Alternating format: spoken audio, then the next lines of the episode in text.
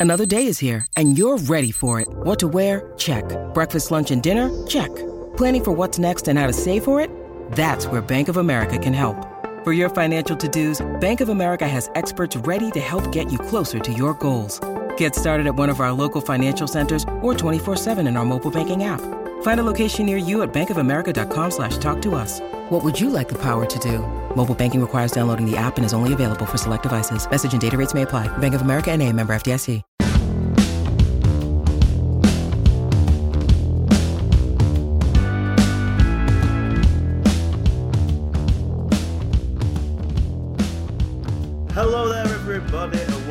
To the Talking City podcast brought to you by the Manchester Evening News. My name is Dan Murphy. Joining me today, once again being dragged away from a hectic week over on the United side of the fence, I imagine, is Mr. Tyrone Marshall. Ty, how's it going?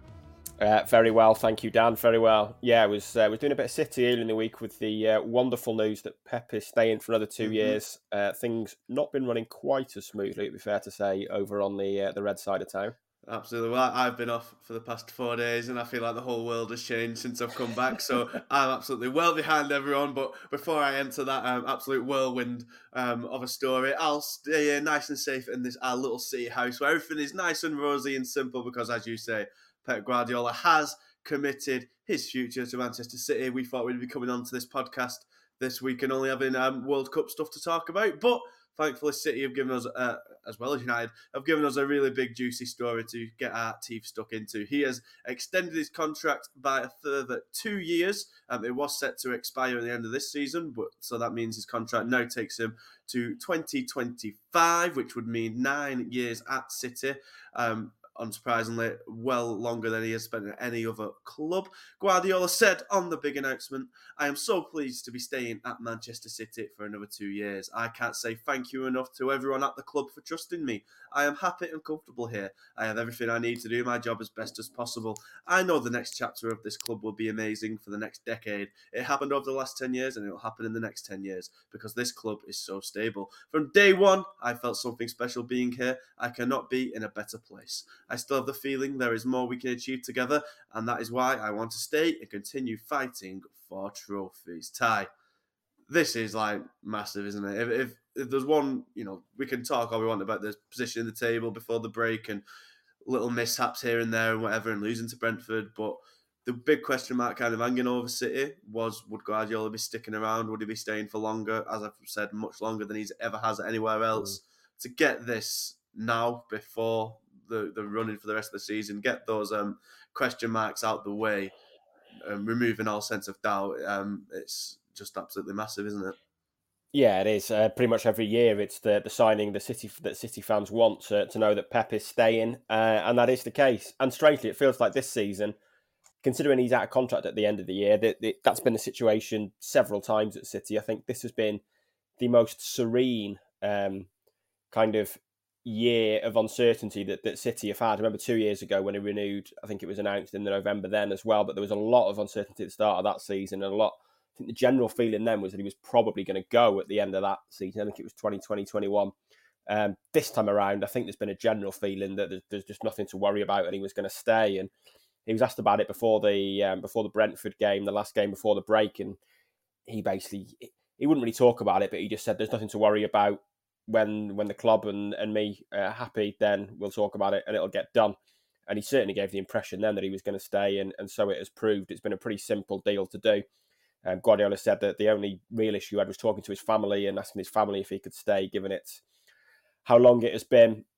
And other than that, I think on, on sporting reasons, he said it took him one second to decide, and you can see why. He, he said a couple of weeks ago that he, he can't he can't get what he's got at City anywhere else. Um, in terms of the support and the infrastructure around him, the club has been crafted to his to his standards. Really, you think of Txiki and Ferran Soriano. You know, he's got people around him that he's known and trusted for years. It is a club. It is Pep's club, basically. You know, it's it's a club that has been built for him from even before he arrived here. And yeah, a, a pretty simple deal to do. Um, I think when he was seen in, in Abu Dhabi over the weekend for the Grand Prix, it it kind of sets um, set Tom's wagging maybe that this was this was the moment it was it was going to get done. City are actually going to Abu Dhabi for a, a, winter training break during the World Cup. I think it's the fifth maybe of December, something like that. Um, might play a game over there as well, and I think there was a feeling then that that would be the chance to to meet club hierarchy and get it done. But the fact he was there for the Grand Prix kind of set set um, set people talking, and, and the idea that maybe it's um, it's it's been done there, and, and sure enough, it was uh, it was done and dusted and pretty easy to do. And exactly what City wants another another two years in the bag, and this time I don't think it was ever in doubt. No, absolutely not. I feel like there was a sense before City won the, the Champions League final a couple of years back. There, there was that maybe sense that if he'd won the Champions League against Chelsea, um, and you know he'd won everything possible at City, and that might be the good time to bow out at the top, sort of thing. And, and now it doesn't even feel like that. Now I don't think if City go and win the Champions League this season, I can't see. It feels like everything's been rejuvenated just because he's got Haaland in, more players to come. You never know. It feels like for the first time he's kind of rebuilding the team, and it could be even better than his last amazing team. And we know how good that was. You know, point record holders in the Premier League, eleven trophies he's won so far but it's it feels like a, the beginning of a cycle again. I'd say, or, or, at least the end and the beginning at the same time, sort of thing. You've got the world, you know, so many mid, the, the midfield. A lot may be changing in the year or two, whereas the attack is coming new, and fresh already. It feels, I say, it's, it's he's been at this, he's been at City already longer than he's been at any other club, and he's going to be there. You know, he's going to be twice as long but it feels like because it's kind of feeling new and refreshed, and as you say, it's built for him uh, you know, handcrafted to suit his every possible need on and off the pitch. It doesn't feel like even if the City win the Champions League now that he'd be going anywhere anytime soon. No, I don't think so. You know, there's always the the possibility that something will happen that, that will make him change his mind. Um, you know, there, there is a break a break clause, I think, in the contract, and he and it, the reality is, if he wants to go, City are going to let him go. Um, but he wouldn't sign a two year contract if he didn't think he was going to do another two years. And you're right, it is kind of an evolving team once again. You, you think back to 2016 and he inherited a team that was aging. It would be fair to say, um, you know, the, the, team that won City's first titles was getting old. It needed refreshing. He did that, especially his second transfer window. That first great team that he built is now kind of been aging, and he, and he has started to rejuvenate it. You think you're bringing Foden through. You think of signings like Dias, uh, Haaland and Laporte, uh, Haaland and um, Alvarez this year he is kind of lowering that age profile. Like I say, the midfield is the next, um, the next target. Really, Gundogan's out of contract. He's kind of been hinting that his future depends on Pep, so he might well stay now. But that midfield, when you think of Bernardo, Gundogan, De Bruyne, it is you know it is a midfield that are all in their prime maybe at the moment, but not far necessarily from drifting the other side of it. It needs fresh legs like a Jude Bellingham or, or something like that. And that's probably the next the next target. But yeah, and it is, you know, you mentioned there the, the fact this would be nine years by the time the, the contract finishes. Uh, you know, it's absolutely incredible to think of that, really. I mean, when he took over, think everyone felt he'd do four and, and that would be it. He'd, he did four at Barcelona and badly needed a break. He did three at Bayern Munich. And even even Pep at the start of his reign said, you know, we seem to think that four years was going to be his limit it shows a how he's changed to a degree that he doesn't take his work home as much. He doesn't become as intensely involved as he did, especially at Barca and that toxic rivalry with Mourinho. Um, so he has changed, but also City have just given him absolutely everything he needs and, and made it a joy rather than feeling it's becoming like a chore and that he needs to get away and, and needs a break. Yeah, absolutely. You know, and as much of a boost as it will be, obviously on the pitch and playing, it is interesting to look at kind of the contract side of things and the players, as you say there. Gundogan, I think, after he um, went away with Germany for the World Cup before it began, kind of hinted that, as you say, his future may well depend on um, what Guardiola does, and it'll be very interesting to see how those kind of eggs fall now that that's sorted. But um, City are quite well set in terms of players being out of contract. Gundogan is the only regular starter out of contract this summer. Scott Carson being the other one who, you know, he may well stay along regardless, um, as long as he as long as he fancies it with the sound of it, with the um, the kind of the experience he brings into the dressing room. But apart from that, and then even in 2024, the only player out of contract in 2024 is Kyle Walker. After that, every player you've got a list in 2025 I think like John Stones, I'm out at the pot. No, John, John Stones is 2026, sorry. In 2025, you've got Ake, Laporte, Mahrez, De Bruyne, and Silva. So that'd be interesting. Um, and Ortega as well. So that'd be interesting when we get to there. But with Guardiola, even though there's not many players to bother about, that you just get the sense that players will be much more willing to extend their own futures now with City, knowing that Guardiola is going to be there. And of course, playing under him, playing under Guardiola is such an attraction to new signings that it's going to give them such a boost in the race for Jude Bellingham, who uh, you know is the most likely. We like we think it's certainly just like Haaland did in the past summer. This the signing of Bellingham almost seems to make too much sense at this point. But I imagine there'll be many more targets City will look at because, as you say there, the midfield it does seem to be the next one that needs rejuvenation. I say Gundogan's 30, 31 now. If he does sign a new contract, it's not going to be an especially long one, you wouldn't think. De Bruyne, 31. Um, Bernardo, well um, documented how he's wanted to return to close to home for the last couple of years. Um, Phillips, while just coming in, obviously had his injury issues. Hopefully, he's beyond them. But City, in, and then Rodri's your only one who's pretty like, and then obviously Foden and Palmer, depending on what positions they end up taking. But Rodri's really your only midfielder there who's safe for 25 and set for another at least five years there, you know, being a stalwart. That is a position that's going to be the next to kind of refresh, rejuvenate, um, bring in fresh blood. And to have Guardiola there to attract the best possible players for that is going to be such a such an advantage over other teams in the market. Yeah, it is. It's, you know, it's a huge selling point for City that as a as a player you can come and work with with Pep Guardiola. He's probably the most attractive option as as a player to work with. I think I think he just edges it over Klopp. I think there's plenty of players who would like to work with Klopp as well, but having having Pep is a major major weapon for City. And like you say for Jude Bellingham looking where to go you look at what Pep's done with with midfielders and De Bruyne and Bernardo and their quality.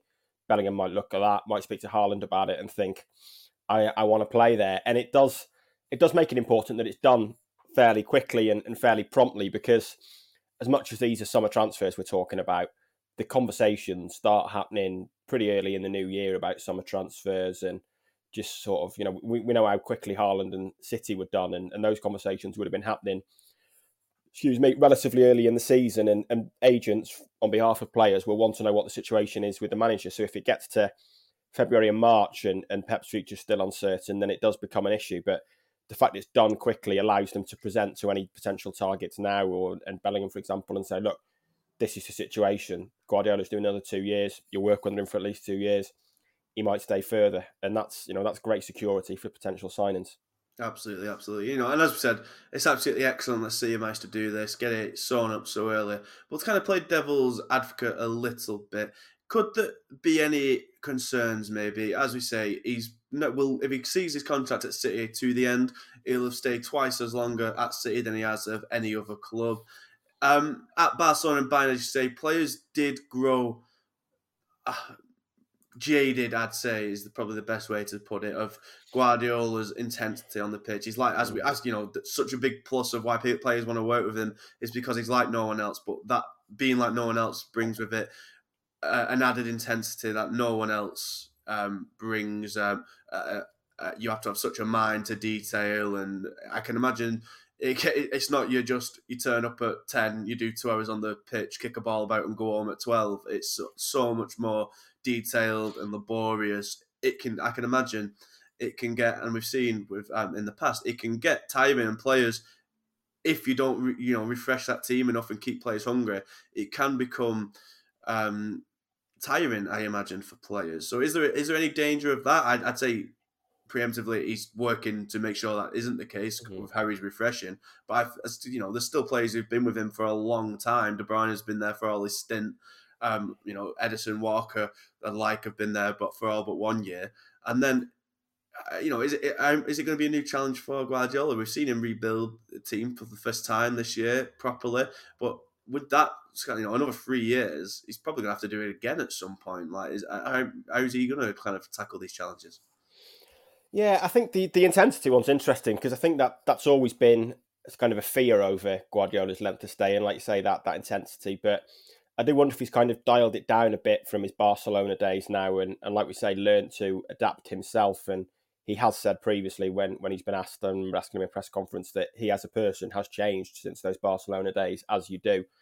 And you don't really, you know, there's been there's been no stories of any City players getting um, irritated by his methods or or or anything like that, or worn down by it. And I think the, you know there simply would have been really. We we know there's players that have wanted to leave, like Sterling, for example, to, to play more often. And much as Pep tried to say otherwise the other week, that relationship obviously didn't end particularly well.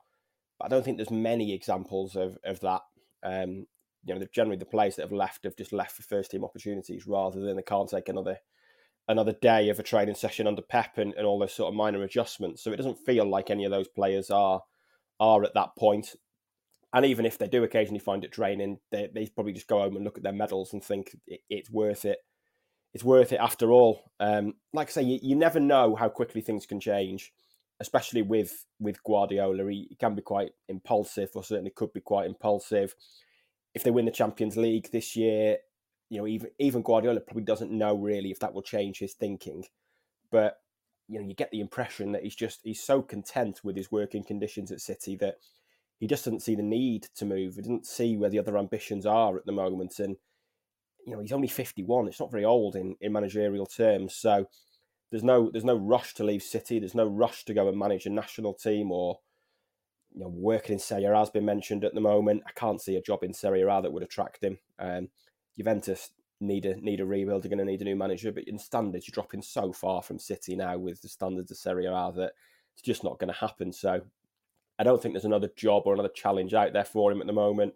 He's not of an age where time is running out and he needs to do those challenges. So I think he's just so happy and so content at City that even the idea of you know building another squad and having to rejuvenate that midfield is is not really going to phase him. I don't think.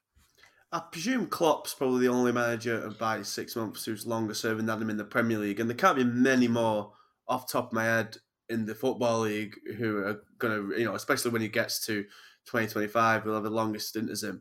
To get nine years in at this day and age is kind of remarkable. Could he, you know, could he do a Ferguson? I mean, um, everyone said it wouldn't be done again, but as you say, his working conditions are so finely tuned to everything he could possibly need. I mean, the only probably downside is this blimmin' weather because it's a good job he signed his contract yeah. in Abu Dhabi. Because if he was doing it um, in in Manchester this week, he might have second thoughts. But other than that, like, why would he leave unless he just wants a break from the game, as you say? Well, that's it. And, you know, he always says, he always gives us this line that it's not just up to him if it is, it's up to the club. I mean, the idea of the club sacking him is is basically unthinkable. Um, I just said, look, he's, he's the fifth longest serving manager in the 92 clubs. Uh, three AFO on to top Simon Weaver at Harrogate, Gareth Ainsworth at Wycombe, and John Coleman at Stanley. And then it's Klopp and Guardiola, who in the Premier League will be the longest serving by quite a distance, I'd have thought. Um, you know, the idea of him doing a, Tom, uh, a Thomas Frank. Uh, that's because he's next on the list. Um, the idea of him doing a Ferguson is, you know, it's very hard to see. I think even nine years at clubs these days is is incredible. You know, and it's fantastic that that Guardiola and Klopp are, are going to continue for another two years, really, and, and, keep that rivalry going because it is in football in terms. It's fantastic to to see, and you think Liverpool will will find a way to rejuvenate and come back at City. Um, but yeah, it is he's so content at the moment. It is hard to see what what changes for him. Maybe that personal situation, like we say, he is clearly happy in Manchester. Um, you know, it's it's well known that his wife's gone back to Barcelona and children have gone back to Barcelona now. At some point, that might become an issue that he wants to spend more time with his family and, and things like that, and the schedule just becomes too much. But for for sporting reasons, it's hard to see why why he would leave at the moment. And I think once you've got past that four years and that idea that he wears himself down, it just it doesn't seem to be happening now at, at any point. He doesn't seem to ever be in that position where it's it's getting too much and he needs a break. So, you know, you wouldn't rule out maybe another another contract extension after that. Maybe he'll see ten years as a nice a nice kind of dynasty, a decade at, at City and, and move on. But yeah, it's hard to see hard to see um, why he would go at the moment. But if you're asking me if he'll do 26 years, I'm going to say uh, I'm going to say no because that won't be happening.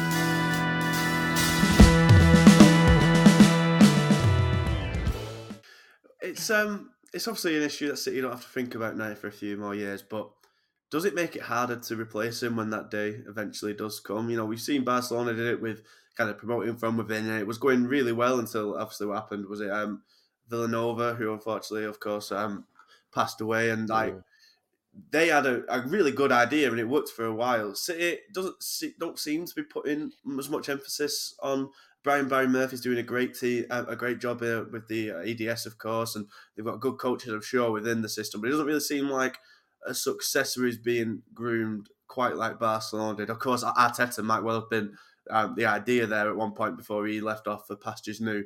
Pastures pretty green, um, as it turns out, um, beforehand. But do, do, do you think there is maybe a concern of that job when it, you know it's a bridge to come to another day, of course, but when they get to it, it might be quite a difficult bridge to cross.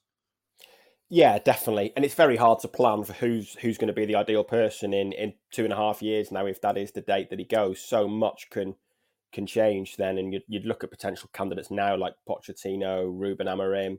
Anything could happen in the next two and a half years to to their careers. There could be other outstanding candidates coming then. Excuse me. So it's very difficult to plan.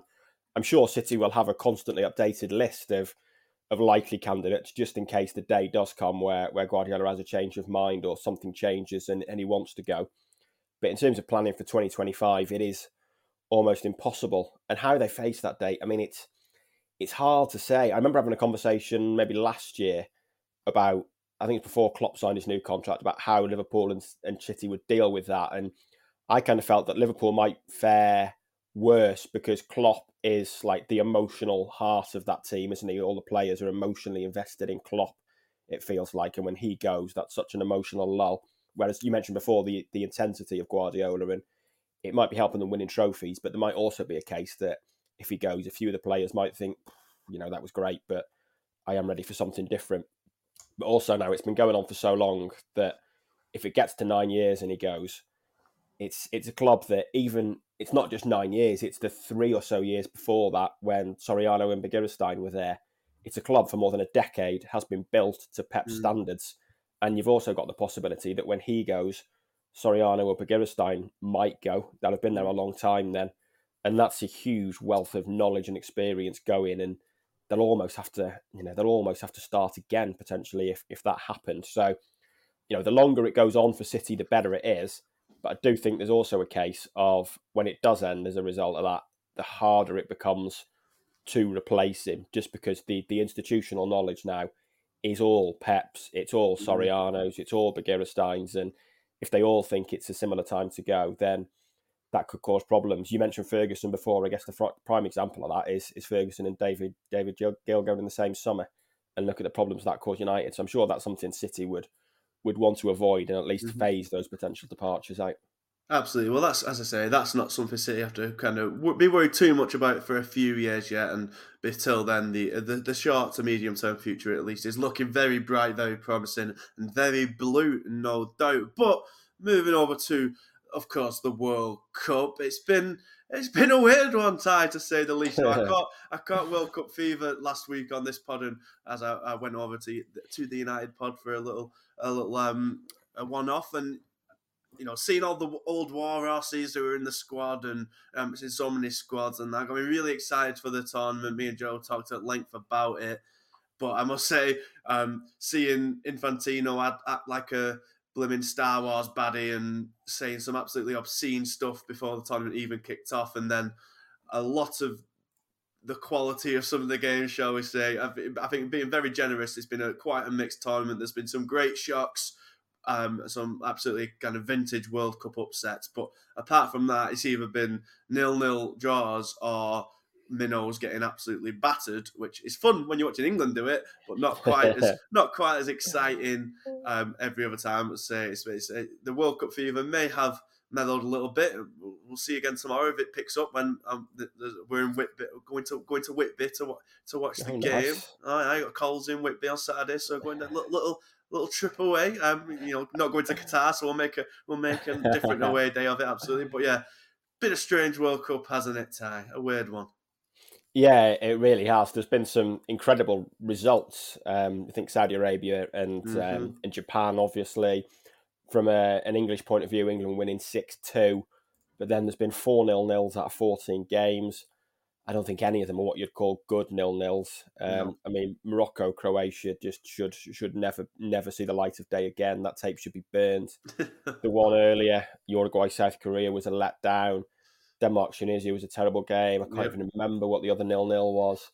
Um, so it's been a pretty poor tournament, and I know there was a an idea. And Poland, I think Bruno, Poland, Mexico, Poland, Mexico. Also, that's it. We that had Ochoa, the absolute That's World Cup goal coming back Yeah. save, but apart Yeah. from that, not good. Yeah, I've no idea what he does in four years between World Cups. He always looks Mm-hmm. such a good keeper, and then must just, uh, yeah, just I don't know where he goes for those four years. But yeah, the, the standard has been pretty poor, and I think it was Bruno Fernandes who said um, in that press conference the other day where he was being inundated with questions about Ronaldo, and in one of the rare World Cup questions, understandably, he you know he said he said that the the tournament might be better, it might be more competitive because players are going into it on the back of a season. It's not like you stop for two weeks, three weeks, and then restart as you do with the June tournament.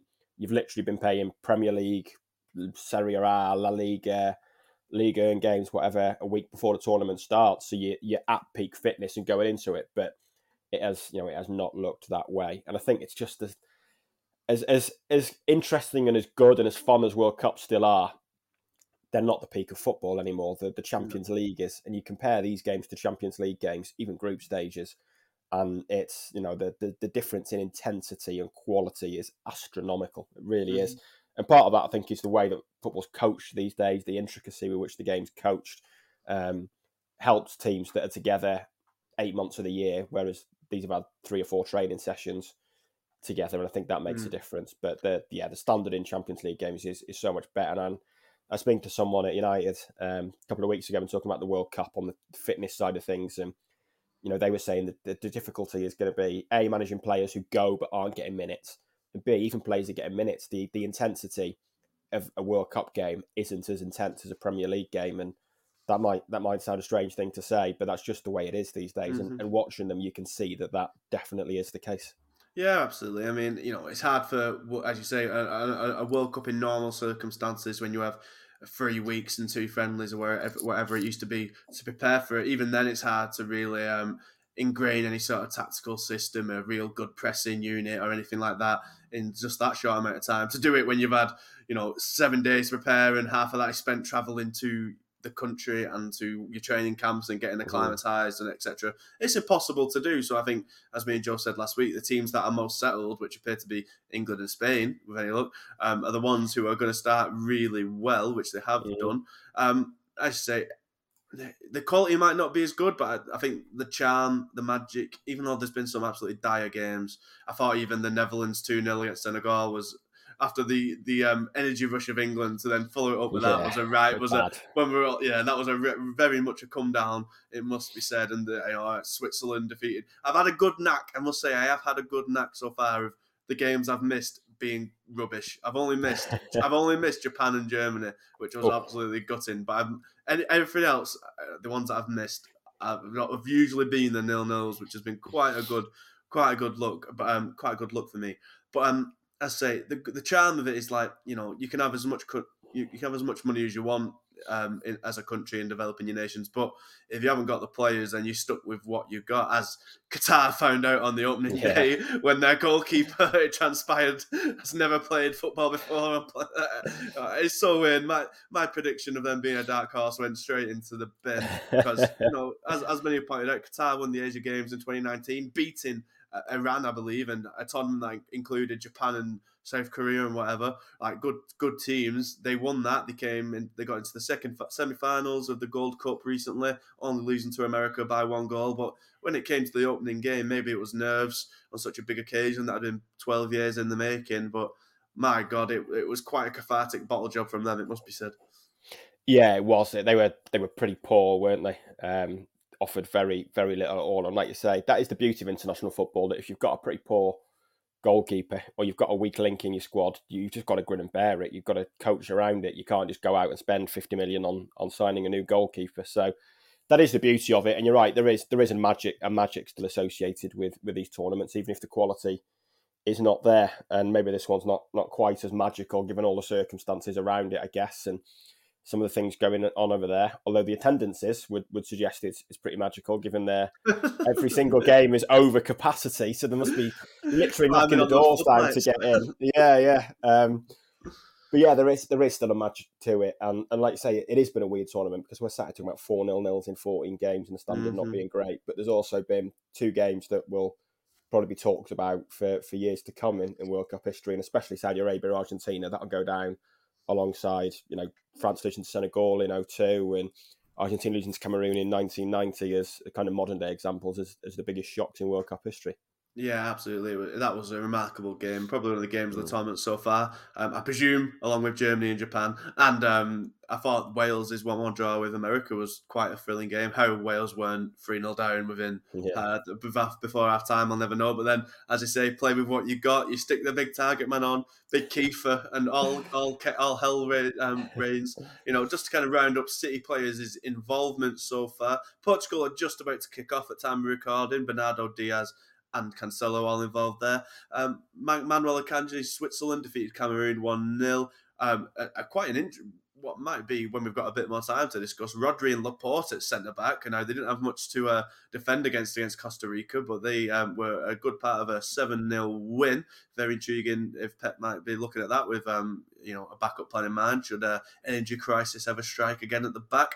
Uh, Kevin De Bruyne as Belgium beat Canada 1 0. He was not happy with receiving the Man of the Match award afterwards and said that he's only basically said he's only got it because of his name. Um, I didn't watch that one, thankfully, so it sounds like another. He wasn't very good. He wasn't very good. I'm just amazed he got it. One of his Well, poorer games. Well, he wasn't that good against Brentford either, so let's hope he gets that out of his system before City return to action. Um, Ilkay Gundogan scored from the penalty spot, but that wasn't enough um, for Germany as they somehow lost to Japan. Uh, As I said in the preview, Japan are great value in this World Cup, and I hope they get through to the knockout stages. Their game with Belgium in 2018 was one of my favourites. Um, Julian Alvarez um, tried as he might, um, couldn't get Argentina back into it, as we said, as they lost to Saudi Arabia. Two stunning goals from the Saudis to cap an amazing win and some amazing celebrations uh, afterwards. Uh, Nathan Ake uh, played as Netherlands beat Senegal 2 0. And then, of course, uh, Foden, uh, Grealish, and John Stones all involved as England beat Iran 6 2. Phillips and Walker on the bench, but a lovely moment for Jack Grealish as he got his first World Cup goal. So unselfishly being set up by Callum Wilson, who uh, he's, he's certainly a better man than me. I was charging through on goal um, in the last minute when you're 5 1 5 5 1 5 2 up. You're 30 years old, it's your first World Cup. I think I'd be taking the shot. But he set up Grealish, which I think says quite a lot about the spirit in that England squad. And I was quite worried about that game going in. I thought it'd be quite a dull affair with Carlos Queiroz. And I, I think I said something on the lines of England needs to kind of be on the front foot, score early, and then the, with any luck, the floodgates will open. They certainly did. This could have scored earlier if um, you know, Stones and Maguire simultaneously sh- been awarded the penalty they deserved, and somehow Yeah. Iran got one for the exact same thing um, later on in the last kick of the game. Um, there's not much you could do about them two goals from Iran. A bit disappointing, but otherwise, really good from England. I thought. I thought the midfield of Rice, Bellingham, and Mount looked really dynamic, really entertaining. Bellingham, as we say, if he if if City are the one to get him, we've known it for quite some time now. But my God, what a player and what an opening goal! Yeah, definitely. He was absolutely brilliant, wasn't he? And you're right. I thought the mid, the balance of the midfield three looked absolutely fantastic. The way they rotated positions and and just moved ran around. And they'll obviously face tougher tests, but yeah, that looked a midfield three worth worth persevering with, a, a formation worth persevering with. I was with you that I thought that was going to be a, a 1 0, 2 0, 2 1 kind of job. And I was amazed they won it as handsomely as they did in the end. But they did play really well. There was a fluidity to the way they played, the interchanging of positions. Um, interesting what you said before about them being a settled team and, and that maybe helping and something I hadn't thought about, but you can kind of see because they did play with with a familiar a familiarity that you don't normally get or don't always get with international football. So yeah, a, a very promising start, and there was a lot of um, you know there was on Monday night there was a lot of it's only Iran. Let's not get carried away, but it was only Saudi Arabia and it was only Japan. So you know you can only beat what's put in front of you, and they beat them pretty handsomely. So um, so yeah, as, as good a start as, as could have been hoped for for sure. Yeah, I mean, I think as we you know we're still waiting to see Portugal and Brazil play their first games, um, as we'll do later on today on Thursday. But apart from England and Spain, none of the other big teams or favourites or any team you may think would go far have looked like a good attacking threat. I thought Argentina was so sluggish, could hardly get Mm. for an hour of that second half, for half an hour, whatever it was when they were chasing them, the chasing to get back into the game. I don't think they had a sh- an actual shot on target. They had a couple of headers, but apart from that, they, they could make nothing. Germany look a bit listless. France, of course, I, um, I forget, looked really good. They um, came back to beat Australia 4 1, and despite all their injury problems, Mbappe, Griezmann, and and Giroud looked still to be a, a class um, forward line. So they have been attacking well, and Spain look really good um, with Gavi and Pedri pulling the strings. But England, Spain, and France are the only teams so far have hit the ground running, look a real threat going forward. And your your Netherlands, Argentina's, Germany's, um, and the like are all looking pretty sluggish. And I think you know we'll see how Brazil and Portugal fare um, later on today. But I think England's chances. I was optimistic as it was. I don't know what you were thinking before the tournament. I was pretty optimistic England could at least get the semis, depending on how that draw um, falls with France. But man, we're going to win it. Yeah, I think France in the quarters is still a, a, concern, isn't it? I think France is still a better team than we are. Um, but I, I, always thought we should reach the quarters, and that Southgate's tournament record was was deserving of probably more respect on on the way in. But like you say, if the teams played so far, you you'd say we're definitely contenders. Um, you know, we said before Holland wasn't a great game, but Senegal are pretty defensive. I still think Holland have got the potential under Van Gaal to go close as well. Um, I think they could do well. Um, we haven't seen Brazil yet, but I think Brazil would still be my favourites. Um, yeah, on the, on the basis of that so far, you'd definitely say England are, are in there with a chance. But yeah, could maybe do with um, with some luck of the draw and, and Denmark maybe finding a way to beat France.